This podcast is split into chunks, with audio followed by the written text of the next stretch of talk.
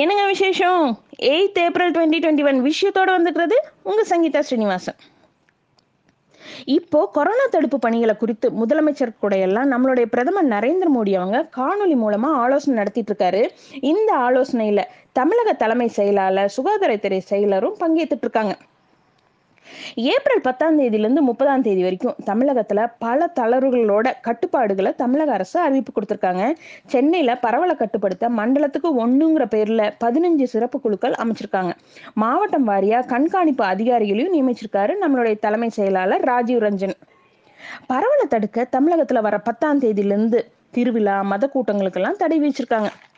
அதே மாதிரி ஏப்ரல் பத்தாம் தேதியிலிருந்து முகக்கவசம் அணியாட்டி பெட்ரோல் டீசல் விநியோகம் இல்லைன்னு சொல்லிட்டு தமிழ்நாடு பெட்ரோலிய வணிகர்கள் சங்கம் அறிவிப்பு கொடுத்திருக்காங்க.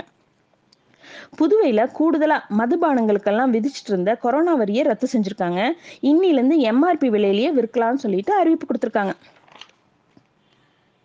கொரோனா வைரஸ்க்கு எதிராக தடுப்பூசி வழங்குற பணி வேகம் எடுத்துட்டு இருக்கு. உலகத்திலேயே அதிக வேகமா தடுப்பூசி வழங்குற நாடுகள்ல இந்தியா ஃபர்ஸ்ட் பிளேஸ்ல இருக்காங்க.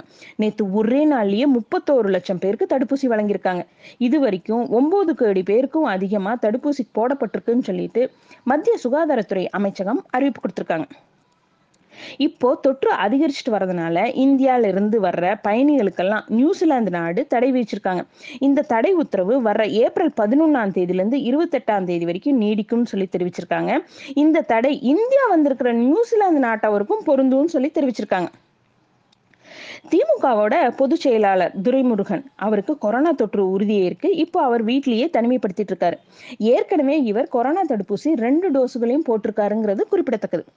அதே மாதிரி கேரள முதல்வர் பினராயி விஜயன் அவரோட உடல் பரிசோதனை செஞ்சுக்கிட்டதுல கொரோனா தொற்று உறுதியே இருக்கிறதாவும், முன்னதா அவருடைய மகள் வீணாக்கு ஆறாம் தேதி கொரோனா தொற்று உறுதியே இருந்தது. இப்ப இவர் கோழிக்கோடு மருத்துவக் கல்லூரி மருத்துவமனையில சிகிச்சைக்காக அனுமதிச்சிருக்காரு. இவர் ஏற்கனவே கொரோனா தடுப்பூசி ஃபர்ஸ்ட் டோஸ் செலுத்தி கொண்டாருங்கிறது குறிப்பிடத்தக்கது. மதுரையில பரவல் காரணமா பதினெட்டு தெருக்களுக்கு சீல் வச்சிருக்காங்க. சூரத், அகமதாபாத்ல எல்லாம் வேலை செய்யற புலம்பெயர் தொழிலாளர்கள் எல்லாம் இந்த ஊரடங்குக்கு பயந்துட்டு சொந்த ஊருக்கு திரும்பிட்டு இருக்காங்க. தடுப்பூசியோட மூலப்பொருள் ஏற்றுமதிக்கு அமெரிக்காவும் ஐரோப்பிய நாடுகளும் தடை விதிச்சிருக்காங்க. இந்த தடை காரணமா இந்தியால தடுப்பூசி உற்பத்தி பாதிக்கப்பட்டிருக்கிறதா சீரம் இந்தியா நிறுவன சிஇஓ தெரிவிச்சிருக்காரு. அது மட்டும் இல்லாம தரம் உள்ளிட்ட காரணங்கள்னால சீனால இருந்து தடுப்பூசி மூலப்பொருட்கள் சீரம் நிறுவனம் இறக்குமதி செய்யாதுன்னு சொல்லியிருக்காரு.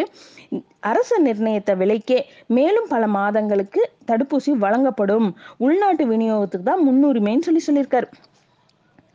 மே மூணாம் தேதியிலிருந்து பன்னெண்டாம் வகுப்பு மாணவர்களுக்கு பொதுத் தேர்வு நடக்க போகுதுங்கிறது நம்மளுக்கு ஏற்கனவே தெரியும்.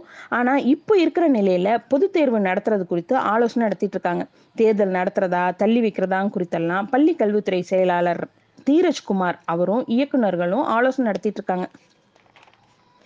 பொள்ளாச்சி பக்கத்துல ஆனமலை ஒன்றியத்துக்கு உட்பட்ட செமனாம்பதி இங் இதுதான் வந்து தமிழக கேரள மாநில எல்லையா இருக்காங்க.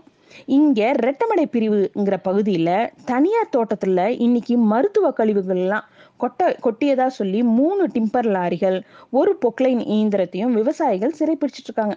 இந்த நிலத்தினுடைய உரிமையாளர் மீது வழக்கு பதிவு செஞ்சு போலீசாரும் வருவாய்த்துறையினரும் விசாரிச்சுட்டு வராங்க. இந்தியால பொருளாதார செயல்பாடுகள் இயல்பு நிலைக்கு வந்திருக்கிறதா பன்னாட்டு நிதியத்தோட தலைமை பொருளாதார நிபுணர் கீதா கோபி கோபிநாத் சொல்றாங்க. அவங்க வந்துட்டு ஆண்டுதோறும் நடைபெற உலக வங்கியுடைய வசந்த கால கூட்டத்துக்கு முன்னதாவே இப்படி இவங்க தெரிவிச்சிருக்காங்க. சதுரகிரி சுந்தர மகாலிங்கம் கோவில் இங்க பங்குனி மாத பிரதோஷம் மற்றும் அமாவாசை முன்னிட்டு பக்தர்கள் சுவாமி தரிசனம் செய்ய நாளிலிருந்து, அதாவது ஒன்பதாம் தேதியிலிருந்து பன்னெண்டாம் தேதி வரைக்கும் நாலு நாட்கள் பக்தர்கள் மலையில போய் சாமி தரிசனம் செய்ய அனுமதி கொடுத்திருக்காங்க. சத்தீஸ்கர்ல மாவோயிஸ்டுகள் நடத்தின தாக்குதல்ல கமாண்டோ வீரர் ராகேஷ்வர் சிங் கடத்தப்பட்டார். இவரை விடுவிக்க வேணும்னா மத்திய அரசோட பேச்சுவார்த்தை நடத்தணும்னு சொல்லிட்டு நக்சல்கள் அறிவிப்பு கொடுத்திருந்தாங்க. இந்த நிலையில ராகேஷ்வர் சிங்கை நக்சல்கள் விடுவிச்சிருக்காங்க. மீட்கப்பட்ட கமாண்டோ வீரர் மருத்துவ பரிசோதனைக்கு அனுப்பி வச்சிருக்காங்க. இன்னொரு பக்கம் சீனால இந்தியாவை விட தொழில்நுட்பங்கள்ல முன்னிலையில இருக்காங்க. இந்தியாவுக்கு எதிராக சைபர் தாக்குதல் நடத்துற திறன் அவங்களுக்கு இருக்கு சொல்லிட்டு முப்படை தலைமை தளபதி பிபின் ராவத் சொல்றாரு. இது மாதிரி இன்னும் நிறைய விஷயங்களோட நாளைக்கு night sharply at nine o'clock உங்க மீட் பண்றேன். Good night.